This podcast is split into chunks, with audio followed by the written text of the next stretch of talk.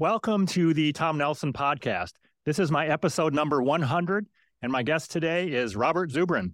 Hello, and uh, thanks for inviting me on your show. I'm an engineer. I'm actually originally a nuclear engineer, but got involved in aerospace, and most of my career has been in aerospace. But my doctorate's actually in nuclear engineering, and my initial work was both in uh, fusion research and then in the, the involvement with the fission plants. But then I got hired by Martin Marietta to do preliminary design of interplanetary missions, and that's in 88, and I've been in aerospace ever since. I'm interested in both space and nuclear because I believe it is imperative that humanity have an open future, a future without limits. A future that is uh, constrained by limits turns humanity against each other. It is a prescription for a future of war, for genocide, for tyranny, and it needs to be overthrown. It, we need to have the Star Trek future, not the Soylent Green future. And both space exploration and nuclear power are parts of that. You just came out this month with the case for nukes, right? That's right. It's my latest book, The Case for Nukes How We Can Beat Global Warming and Create a Free, Open, and Magnificent Future. Just checking, is that coming out on Audible at all? It will be eventually. Right now, it's just available in both paper and Kindle editions, but we are talking with people who will produce an Audible edition, but that, that'll be a while. Would you like to give us a little teaser or some of the information from the book to, about what that book is about? Sure. Look, the, the book starts out at the beginning, you know, with eight propositions, which, you know, only four or five are acceptable to any political political tribe of the moment, but they're all true, in my opinion. Proposition one global warming and anthropogenic atmospheric chemistry change are both real. But number two, they are not currently a crisis. Okay, the world is not actually burning up right now. That's a counterfactual claim. But they're going to become a crisis unless something is done to effectively change the current trajectory of events. Number four, the primary solution offered by those who recognize this problem, reducing carbon emissions by making fuel less affordable, is unethical and impractical and consequently deserves to fail, has failed, and will inevitably continue to fail spectacularly. Five, that the claim that modern civilization can be powered by updated forms of pre fossil fuel energy sources is nonsensical. Okay.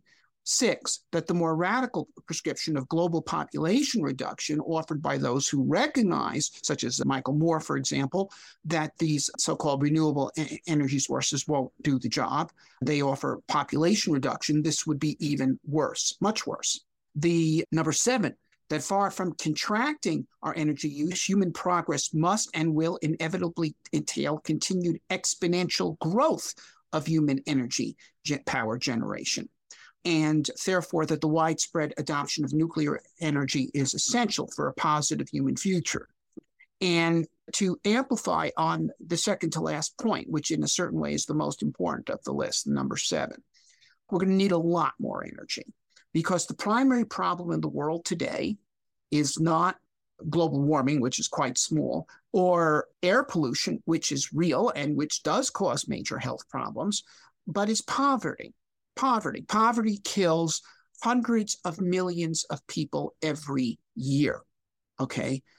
You know, hundreds of millions of people are killed by poverty and directly, in some cases, through starvation, but more generally through indirect sources such as malnutrition that makes people vulnerable to disease or violence, which is created in an impoverished environment and those it doesn't kill it it ruins their lives. They're sentenced to lives you know squeezing sugarcane or some other horrible job like that never getting a chance to exercise their human potential. This is the biggest problem in the world. Well okay now you take the united states which is one of the richest countries in the world our average income here is $50000 a year and yet there are some poor people in america However, the average income worldwide is $10,000 a year. Okay. So US is way off the curve in terms of being way above average. So average is 10,000, which by the way, someone making $10,000 a year would be working below minimum wage in the United States. And the and half the world is below average. And this is the real problem. And if we were to simply raise the whole world to the current American standard of living, which would be, I think, a, a good goal for the 21st century, you'd have to increase worldwide power generation at least five times. Five times. And if you did that and tried to do that on fossil fuels, then you'd have real air pollution problems and and also uh, accelerated climate change. But in fact, the air pollution would be a far more immediate concern. So we have to increase energy use a lot, okay? But we have to do it in a source that is available at huge scale, and it just doesn't emit carbons. Or in the case of you know solar power, they produce huge amount of uh, fluorine compounds that cause incredible environmental devastation in China and things like that. We, we need something that's clean, and nuclear power is both clean and massively available. What do you think are the real objections for environmentalists? Okay, now the term environmentalist is tricky. Okay, because really there's two kinds of environmentalism that are quite distinct. One is practical environmentalism, that is, people don't like litter all over the place, and people don't want toxic waste dumped into the water supply, and people don't like breathing smoke. Okay, so this is practical environmentalism addresses this. How are we going to clean up the air? How are we going to clean up the water? How are we going to clean up the sidewalk? Okay, the how do we create a nice environment for people to live in? And by that criteria, I'm an environmentalist. I think the vast majority of people are environmentalists, if that is what you mean by environmentalism. Okay, but then there is another kind of environmentalism, which I call ideological environmentalism. And what this does is it seeks to use incidents, whether real, exaggerated, or entirely imagined, of human insult to the environment as evidence for a prosecutorial case against human liberty. Okay, they say humans are running around creating environmental devastation, therefore, we must abolish human liberty the the or constrain it severely or constrain human numbers, activities, and liberties. And so th- that's what it is. And you know, there's a Chinese proverb which is um, where there is a will to convict, evidence is never lacking. Okay, so if there is a desire to limit human liberty, you can come up with all sorts of reasons for it. You can say because they're destroying the environment, or you can say because it leads to exploitation, or you can say because it leads to uh, off color sexual habits, or whatever. That is, the, the, the people who are against human liberty will find any excuse to justify their thing. And so the ideological, a practical environmentalist would support nuclear power because it gets rid of the smoke. Okay. The, the, the, an ideological environmentalist opposes it because it solves a problem they need to have. Was that a topic of your book, Merchants of Despair? Yes, it was. In Merchants of Despair, I, I, I dive deep into ideological environmentalism. And, and before it was environment, you know, Malthusianism. We have to limit human consumption because there just isn't enough to go around. In other words, Malthus wasn't talking about damage to the environment, but he wanted to crush the poor because there just isn't enough for everyone. Okay. And then the idea later on, there were people who said, we have to crush the poor because otherwise, if they multiply too much, they will spread inferior genes. These are the eugenicists and the Nazis. Okay. And then you have the, the, the, the environmental argument. But the, the problem is always different. The solution is always the same. I heard you on a different podcast. You had a great quote about the Sierra Club, why they came out against nukes. And do you remember that one about how it might cause unnecessary growth? Economic growth, that? yes. Okay, look. In the 1960s, okay, the first commercial nuclear power plant went live in 1957, Shippingport, and they started building nuclear power plants in the 60s, but it was still a relatively small part of our power. By 1973, while there were a lot of orders coming in, the actual amount of nuclear power we were generating was still only 3% of our total electricity.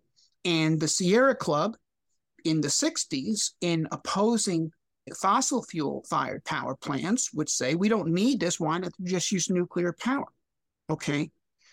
However, in the early 1970s, uh, Malthusianism, the Malthusians came on with very strong ideological offensive, epitomized by the book The Limits to Growth, published by the Club of Rome in 1972, which claimed that if, unless we stop economic growth, we we're going to run out of everything by the year 2000 because they had a computer and they said this is the amount of oil reserves and this is the rate we're using it. And you divide this number by that number. You come out with you know 28 years. And so it's all done in the year 2000 and copper is going to run out in 1999 and zinc in 2002 and basically uh, you know you got 30 years you're done.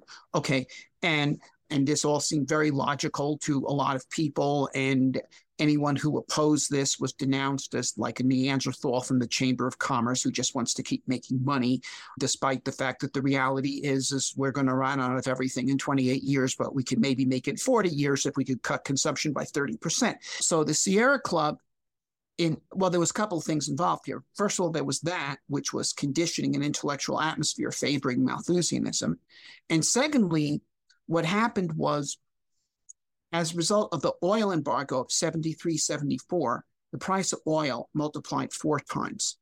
And as a result, oil, which was still producing 20% of America's electricity in 1973, was now under threat. It was really too expensive, and nuclear power could clearly undersell it. And the the oil companies started funding environmentalists to go after nuclear power the first people who got a major grant was uh, Friends of the Earth, who split off from the Sierra Club on the issue of nuclear power, saying we're against nuclear power, you're for it, you're not good enough, and and so Atlantic Richfield gave them a big grant, and then the, the Sierra Club saw well there was money in going anti-nuclear, and they went anti-nuclear, and Exxon gave them a big grant, but in explaining its turn to its membership because it, during the 60s, the Sierra Club's position had always been we are for nuclear power because it's cleaner. Okay. And you don't dump stuff into the air and you don't have to dam fleet free flowing rivers and all that kind of stuff that we care about. And now they were doing a 180. And they said, here's the reason because nuclear power by creating unlimited energy will encourage unlimited and unnecessary economic growth. This was in their statement issued in 1974 when they reversed themselves on nuclear power. Okay, so they did not oppose nuclear power because they thought it was more environmentally dangerous than coal. They had made it very clear during the preceding decade it was much more environmentally attractive than coal. Okay, but they said, but you have to take into account the secondary effect. It's going to cause economic growth, and that causes much more pollution. Okay. The the then what they said was we're going to use the waste issue as a tactic to shut down the nuclear industry. We will prevent them from establishing a safe waste repository, and this will create a problem that will shut them down. Okay. And they stopped waste reprocessing, okay, where you get the plutonium and your unused uranium out of the radioactive waste and then put it right back into the reactor, which reduces the total amount of waste by 95%. Okay, and they do this in France, but they stopped us from doing this in the United States. Okay, and they blocked seabed disposal of nuclear waste, which is the simplest way. You classify the waste so it's not water soluble. You put it in stainless steel cans, you take it out into the middle ocean, you drop it, and it goes 100 meters down into seabeds that have been stable for 100 million years and not going anywhere. They blocked that. And then they waged a continual war against the establishment of a land based nuclear repository. Now, you should understand, okay, nuclear power is unchallenged in its naval application. A nuclear, you know, you can generate electricity any way you like, but and and and to the consumer, the kilowatt's a kilowatt when it comes out of a plug, okay? And it doesn't matter whether it's waterfall, a nuke, or a coal-fired power plant, okay? But a nuclear submarine is a different animal than a diesel-powered submarine because it doesn't have to surface. It can travel around the world without surfacing. And the time when the sub is vulnerable is when it surfaces, okay? And they took the Nautilus out in 1954 on trials, and it practically sank the whole American fleet in war games because there was like they couldn't touch it. And the the the so the Navy knows it wants nuclear submarines, and no one can tell them, well, why don't you use solar energy for your submarines or windmills for your submarines or something? Okay, the, the, the, so no way is the Navy giving up its nuclear submarines. So the Navy has a nuclear waste storage facility. It's stored in salt caverns in New Mexico. So when the people say there's no technical solution for storing nuclear waste, they are simply lying point blank. Nuclear waste is stored. Okay, it, this would be like people who are against cars convince the city government to ban parking, and then they say we can't have cars because there is no technical solution to parking them. And the, the if, if parking is outlawed, then parking becomes technically impossible. Okay. The, the, yes, you can put your car into park, but it's illegal, so there is no way to park a car. It can't be done. And the the the and that's basically what they've done with nuclear waste. And then you have these same people say that they're concerned about public health and safety when they insist, therefore, that the nuclear waste be stored on site at nuclear power plants in the suburbs of major cities instead of being put under a mountain in the Nevada desert. How long should it take to build a new nuclear plant if you throw out all the red tape? I think you mentioned something like three years versus 16 years. Yes. Okay, the Nautilus, which was the very first nuclear power plant and which was built along with the rest of the submarine inside of three years. And then the first commercial nuke, Shippingport, was built by the same team, Rickover's team, in three years. Okay, and if anything, the time to build a nuke should have gotten shorter with uh, more practice. You know, it takes much less man hours to con- build an automobile today than it did in Henry Ford's time we we should be able to produce these much faster and and certainly no slower. But in fact the time has multiplied more than fivefold. And and in my book the case for nukes i go through data showing that as the time increased and it increased due to hyperregulation and uh, an insane regulatory structure actually uh, which i'll discuss in a minute. But as this increased starting in the mid 70s with the carter administration and then continuing over time the cost of the plant went up at literally as time squared. Now you would say, well, I can understand why it should go up with time because labor hours is cost. But what happens is the longer it goes, the more things accrete to the project, including especially lawsuits, management consultants, and consultants and lawyers cost you a lot more than plumbers and construction workers. And everything becomes so much more difficult. And then there's also inflation and other things. And, and then you have the fact that what happens is that the, the, the, nuclear regulatory will insist on changes in the design while it's in the middle of construction. And if if you've ever like done a house renovation or anything of the sort, you, you'll know there's nothing more expensive than changing the plan while you're in the middle of it. And you know that's what they do.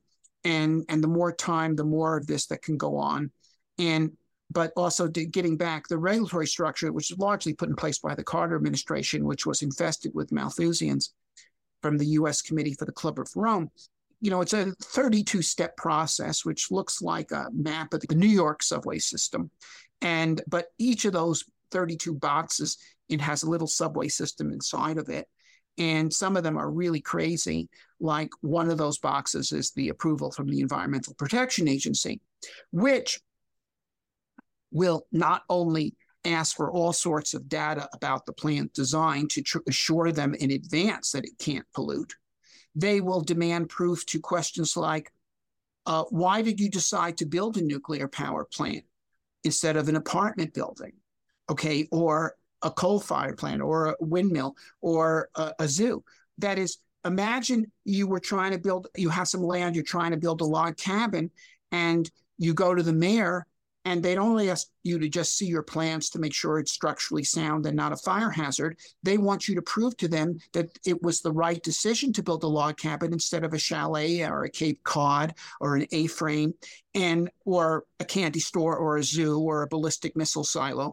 And and let's say somehow you manage to do that to the mayor's satisfaction It is now open to interveners so your enemies can come in and challenge the mayor's decision in your favor. And now you have to go to court. And if you can convince the jury that you were right and, and the mayor was right and not the interveners, they will then appeal to the next court. And the, the, the this is what happens. This is absolute insanity. Now, you think about this.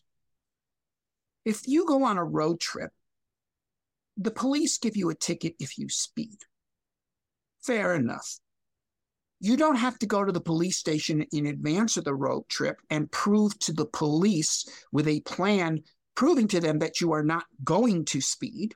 Okay. And not only that, after the police approve it, that it is now open to challenge from interveners who might not want you to do it. And it can take you to court on your various items in your plan to prove to the court that the police were right in accepting your plan. I mean, you know, the, the, and, and yet that is how we deal with a nuclear power plant and many other kinds of environmental enforcement, I might add.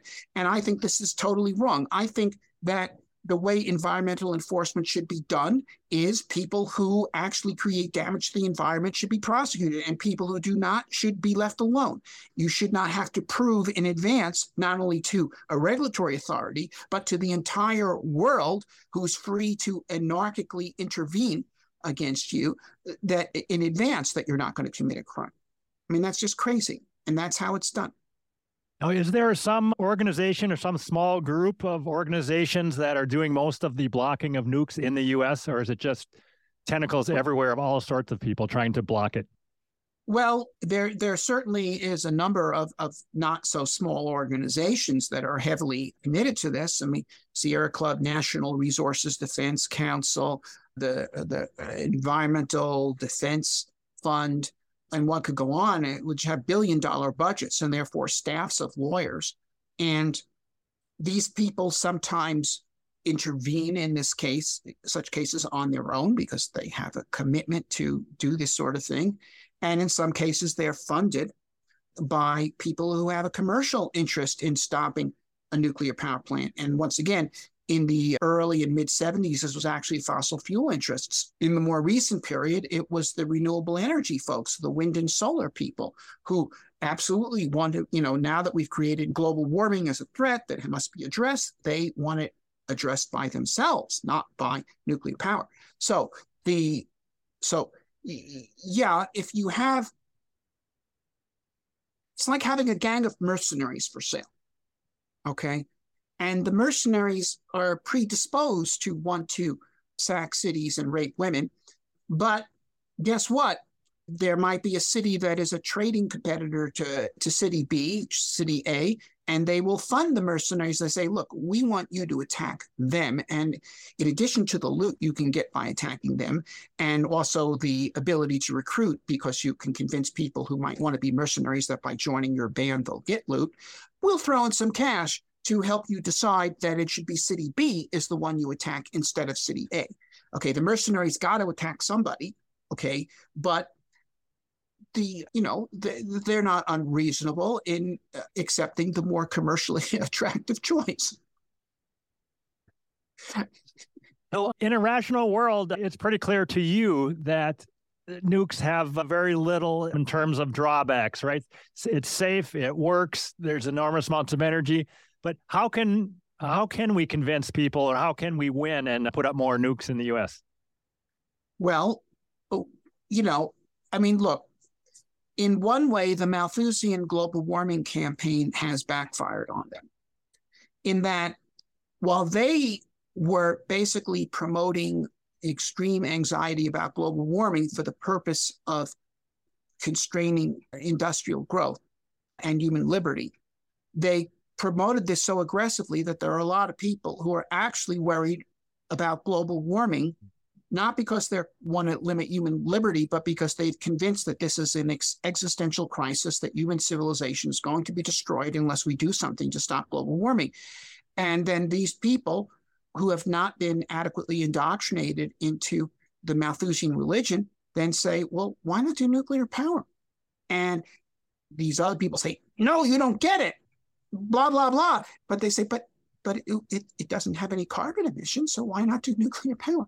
And so you have people, including, I mean, even AOC, is saying, well, why not do nuclear power? Cory Booker in the Democratic Party, more centrist, why not do nuclear power? And, and there's no answer for that unless they come out in the open and say, look, the agenda here is to reduce living standards. You are wrecking our crisis. So that's the point. They've oversold it. And so I think that, you know, we need to work with such people. There's an entire, fairly substantial faction of the Democratic Party calls itself the Third Way, which is pro nuclear. And in my book, I, I do identify some of their leaders, and and they're mostly women, actually. And you know, and and they've put a feminist spin on nuclear power. And well, good. There could be many different paths to the same place and we can march separately and strike together.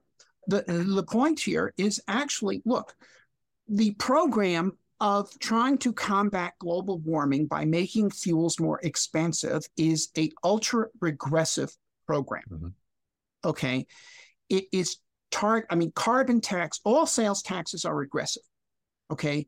Carbon taxes are more regressive than the average sales tax because they don't tax on the basis of price, they tax on the basis of mass.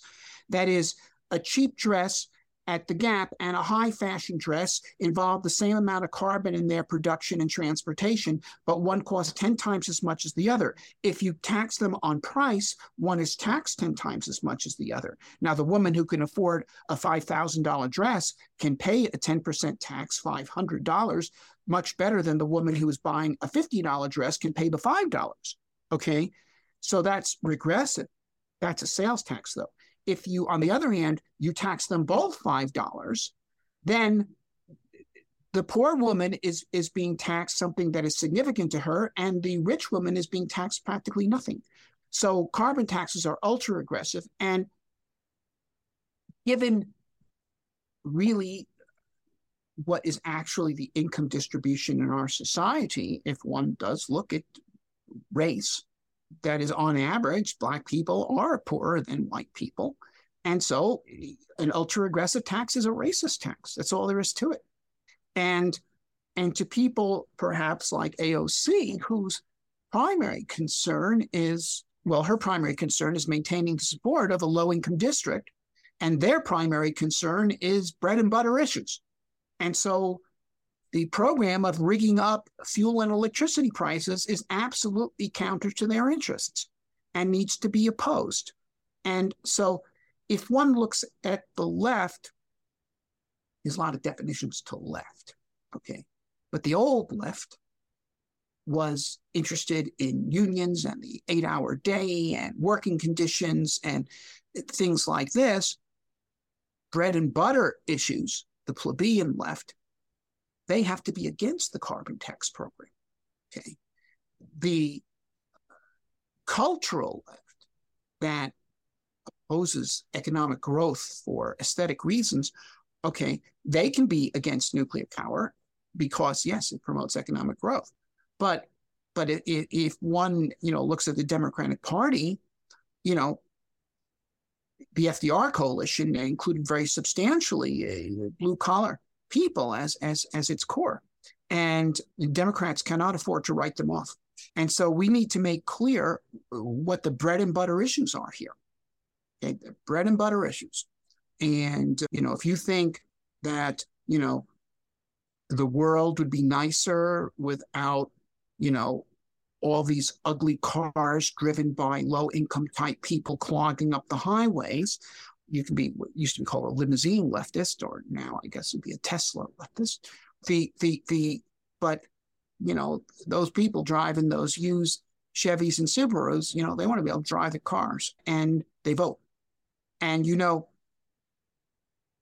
Hillary Clinton defied the odds by losing to Donald Trump. The and the way she managed to lose was by losing the industrial Midwest.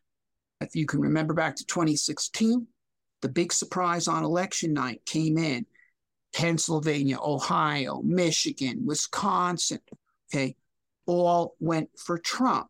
And this was the heartland of the coalition of the Democrats since FDR. And, you know, what some wit said was, you know, what profiteth a candidate if she gains the donations of Tom Steyer but loses the votes of the industrial Midwest? And and that's what happened to her. Now, Biden managed to win by at least playing a pro blue collar Democrat. That's the vibe he tries to give off. You know, six pack Joe. And the, well, and that's a necessary vibe for them. But the content of that has to be pro growth. And guess what? Pro growth is not just in the interest of labor, it's also in the interest of capital. So there's a harmony of interest here. And that's the coalition that needs to be built. Americans for growth, whether they call themselves Democrats or Republicans or libertarians. What do you see happening in terms of new nukes in other countries like China or France or Sweden? All right. Now, in the early 70s, we were getting orders for two new nuclear power plants every month in the United States. And if that had been allowed to continue, we would have decarbonized our power grid by the 90s. But it was aborted. And so we're just 20% nuclear. France did not abort. And so they are 75% nuclear today and another 10% hydroelectric. And as a result, France has one fifth the carbon emissions per unit electricity as, say, Germany, where the Germans are, you know, they can talk environmentalism to you till you, die of boredom. Okay. But in fact, what they are are technophobic reactionaries. And their program of using natural power sources like cutting down forests, okay, and coal and lignite is they are if if carbon emissions are, are indeed a climate crime as as they say, then they are the worst climate criminals in Europe. Easily. The but France now, France had a pro nuclear orientation under de Gaulle. He saw nuclear as the future, and he, France had to recover its grandeur, and so they needed to be on the cutting edge. And he managed to organize a labor capital coalition that went as far left as the Communist Party of France and that supported this because this was jobs, this was everything. And it was all true, and they did it. Now, Macron began to, because of the fashionableness of anti-nuclear, start began when he got, got into office to say, we need to denuclearize.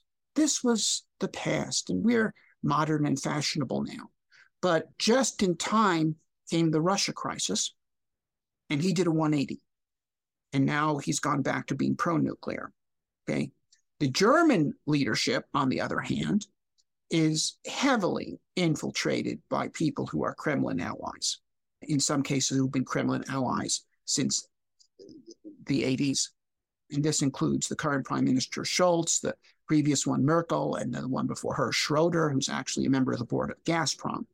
And they literally uh, shut down the nuclear industry of Germany. They destroyed, uh, literally destroyed, 22 gigawatts of nuclear power plants in order to, to redirect German electricity money to Russia.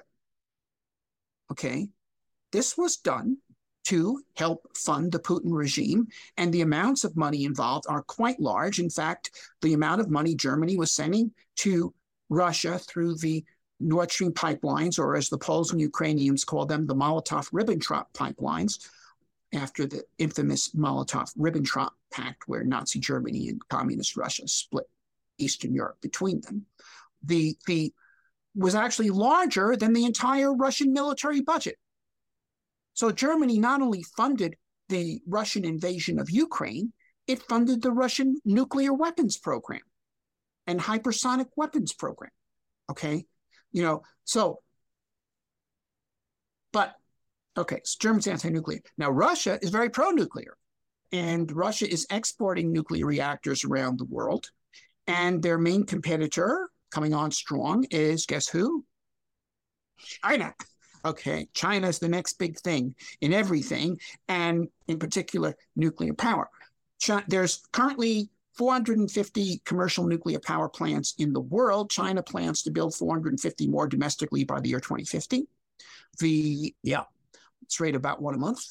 The they and also to export them to compete with the Russians in the third world. And unfortunately, the United States is not a serious competitor in this race to provide energy to Africa and most of Asia and other places. Best free world competition are the French and the South Koreans. The South Korea, they can still build a nuclear power plant in four years, as they can do in China.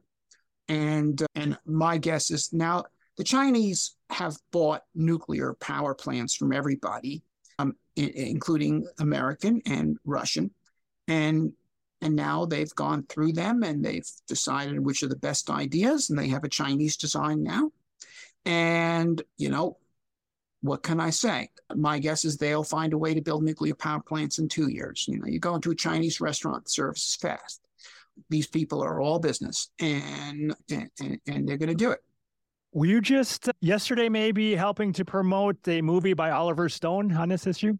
Yeah, the I we had a, uh, one of the showings was here in Littleton, Colorado, the Alamo Drafthouse Theater, which is a kind of a fun movie theater where you,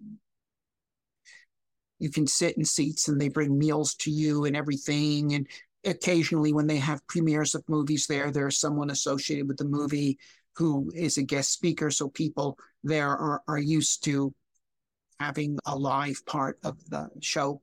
So yeah, I, I did a question and answer thing at, at the end of the premiere. And I would say the audience was pretty won over by the movie. I, I thought, I mean, I disagree with Oliver Stone on a number of issues, in particular Russia, but in terms of what he said in this movie, it was pretty much all true. There were some things that were a little simplified, but basically true. And and the movie was a very strong presentation. And I think it won it, it certainly won over that audience. Oh, what do you see as the future, your desired future for nukes in the U.S.? Would it be a number of huge power plants in each state, for example? Or is there some future for really small ones for each community or something? Both. Look, the large nuclear power plant has the advantage of economy of scale, but there's a big push now for smaller plants that can be manufactured in factories. And so that you can pretty much assemble them on site. You know, doing anything in a factory is going to be quicker and more efficient than doing it at a construction site. I think studies have shown you take, for example, a weld might take eight times as long at a construction site as it does in a factory where everything is all set up and conditions are controlled and it never rains and you have a well structured chain of command with everybody knows everybody they're not all brought together in an ad hoc way and everything. So the idea is to basically create them in, in pieces small enough to be built in factories and trucked or barged to where they're going to go. And the other advantage of the small plants is that they can address small markets. What if you have a town of 100000 people Okay, that's too small to justify a thousand megawatt reactor. That's the right size for a hundred megawatt reactor. Okay, so if you're making modular 100 megawatt reactors, there's your market. It's a market that's not addressed by the larger plants. And so it makes it much more transportable and it opens up large markets that are not really suitable for the mega plants. Now, in addition, there are people who say the problem with nuclear power is they're still using a 1950s design, which is the pressurized water reactor, which was the design introduced by Rickover on the Nautilus and then at Shippingport and is in minor variations the design of over 90% of all commercial nuclear power plants in the world today. Okay. Now, I Uh, disagree that this is a fundamental problem. The reason why that design has lasted this long is because it's a good design. Okay. And that's like saying, you know, the problem with automobiles is they all use four wheels. You know, why haven't people come up with something different? Some things are just good designs. Now, and there's been over a thousand pressurized water reactors on land or sea over the past 60 years, and not a single person has ever been harmed by a radiological release from a pressurized water reactor. Not one. Chernobyl was not a pressurized water reactor. The Fukushima reactors were, and despite being destroyed by an earthquake and tsunami, still no one outside the plant gate was exposed to a significant radiation dose. So you have a natural disaster of cataclysmic proportions, and it still didn't cause any nuclear effects. The and in Three Mile Island, there was just nothing happened to anyone, even who worked at the plant. So it's a good design, but that's not to say that it's can't be improved on. Now, the problem with the hyper regulatory environment is if you're having so much trouble getting licensed a design that the regulators are completely familiar with and which they've seen you know literally hundreds of previous examples in which there is a multi-decade track record of safety are what's going to be your luck with a new design let's oh, you want to choose a breeder reactor i mean my god what well think of all the what if scenarios that somebody can come up with so yes the pressurized water reactor only uses about 1% of the energy that's available in the uranium fuel that's fed into it. 1%. Okay. A breeder could do over 90.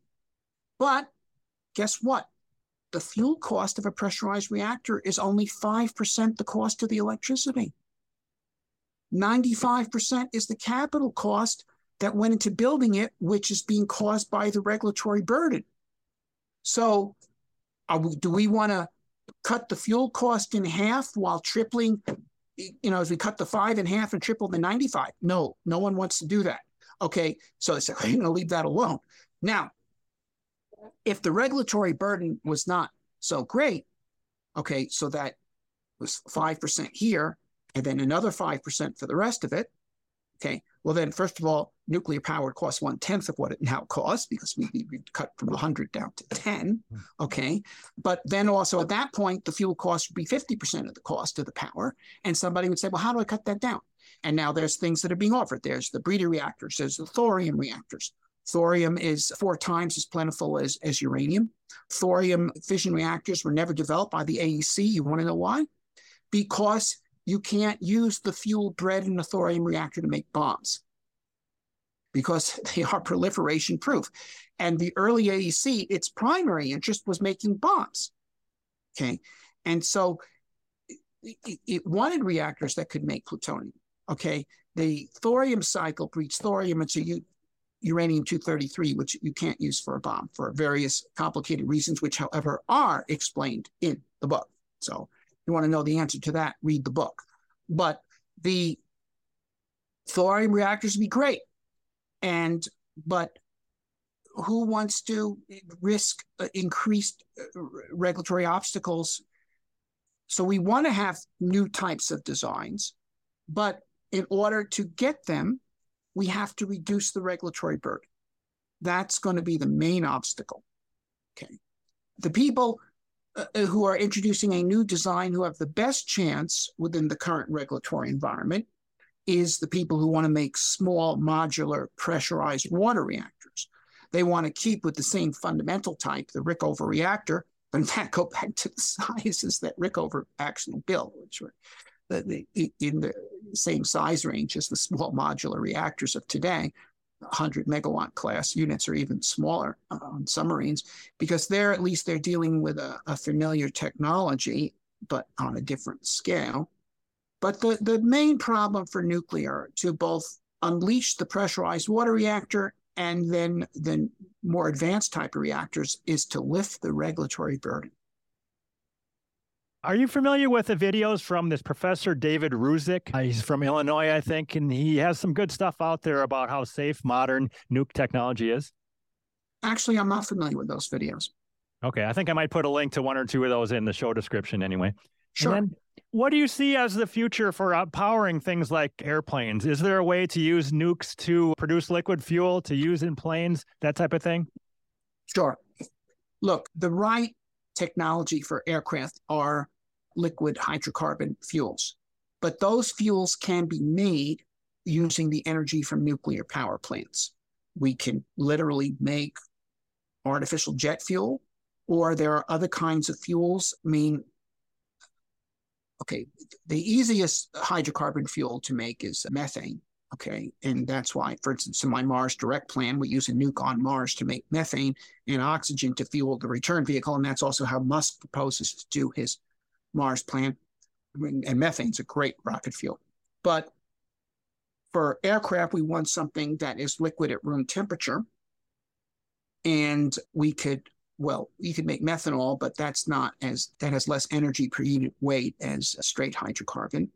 But you, if you make methanol, you can turn it into dimethyl ether, which is a terrific diesel fuel, by the way. It's actually superior to petroleum diesel fuel.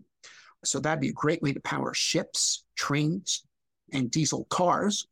Could all be done with the dimethyl ether, which can be readily produced using nuclear power. The and then if you wanted to, you could actually make hydrocarbons. In fact, I in the lab I've made hydrocarbons comparable to gasoline, starting from methanol. In fact, there's a whole chemistry, part of which is explained in my book uh, Energy Victory.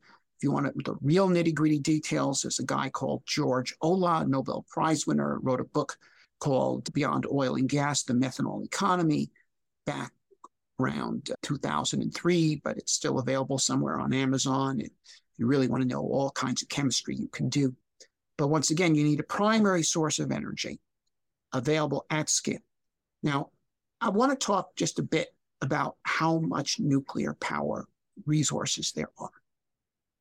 Because, okay, the preferred fuel for nuclear power is from uranium ore, which can be several percent uranium. And then, of course, if you had a thorium reactor, you could use thorium, which is four times as plentiful. But just to give you an idea, if, if we go beyond the choice ore, okay, and we look at broader sources, granite. Granite is about ordinary granite, like mountains are made of, buildings are made of, is about two parts per million uranium, eight parts per million thorium. And that stuff is about 10 million times as much energy per unit weight as gasoline.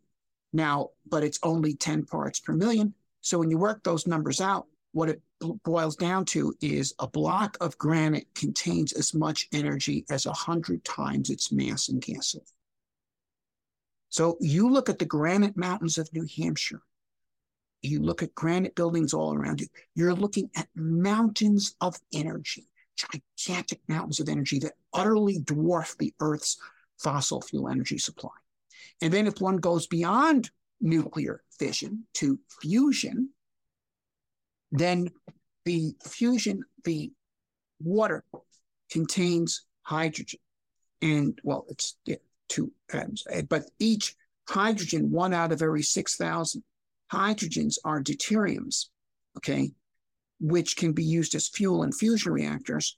And basically, a gallon of water has a, enough energy, if you use it in a fusion reactor, as a 350 gallons of gasoline. That's Earth water. Now, if you go to Mars, the water has more deuterium rich, five times as rich. So, in fact, Martian water, a gallon of Martian water is worth about as much as 1,600 gallons of gasoline in terms of its energy content. So, the point is we got vast amounts of energy.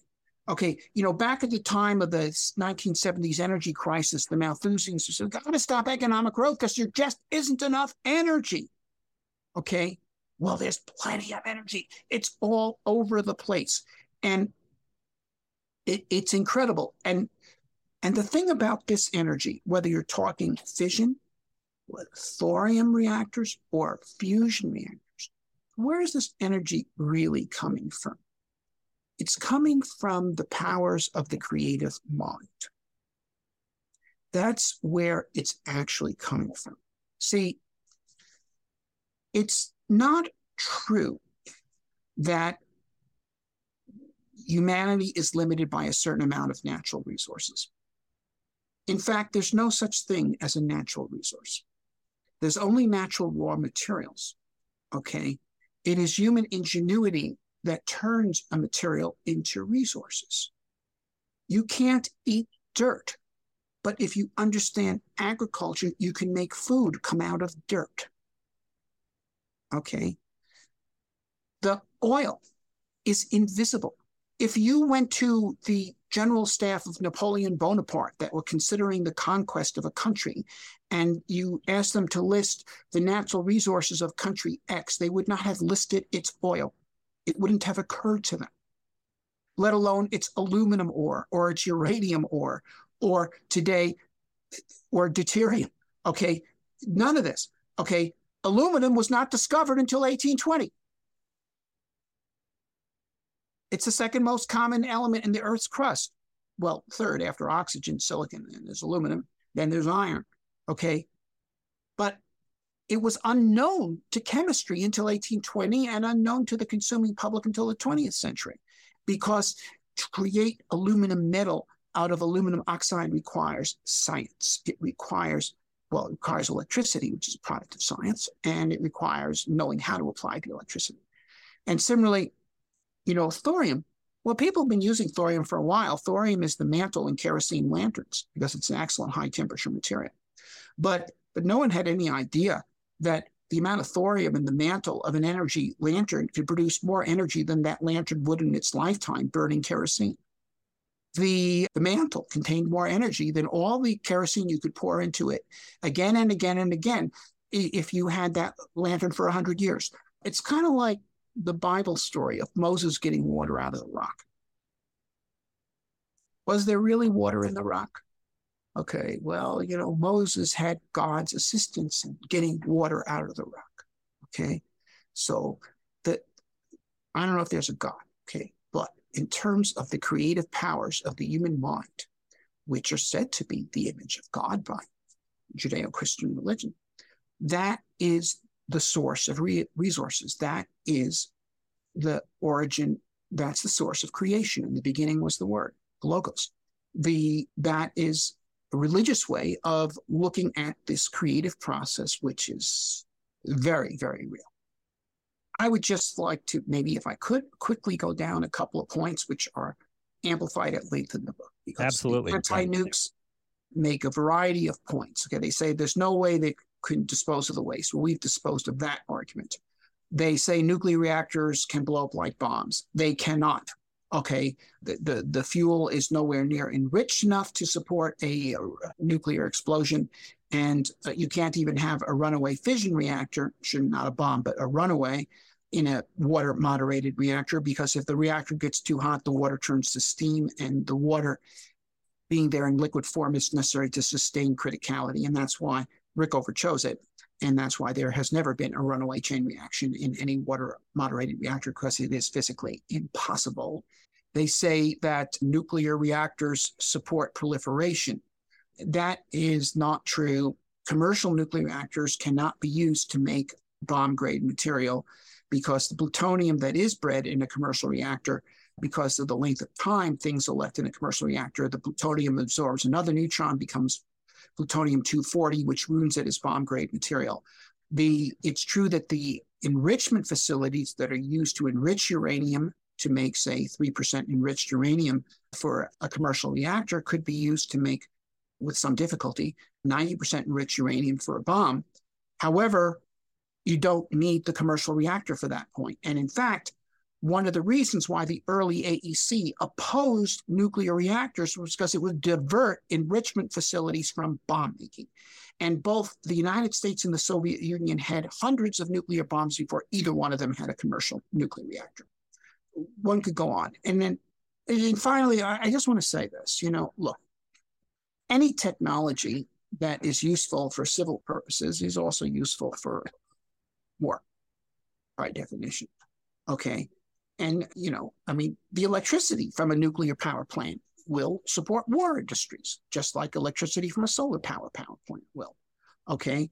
And yes, so the electricity from any power plant can be used to make weapons of mass destruction. You could do all this, but the unique destructive potential of, of nuclear weapons it is no longer unique. In fact, okay, you take COVID. Now, there are people who say that the COVID virus was made in a lab in Wuhan, China. And actually, I don't believe that. There's some evidence to support it. It's not convincing to me. And in any case, that, that's certainly a very controversial assertion.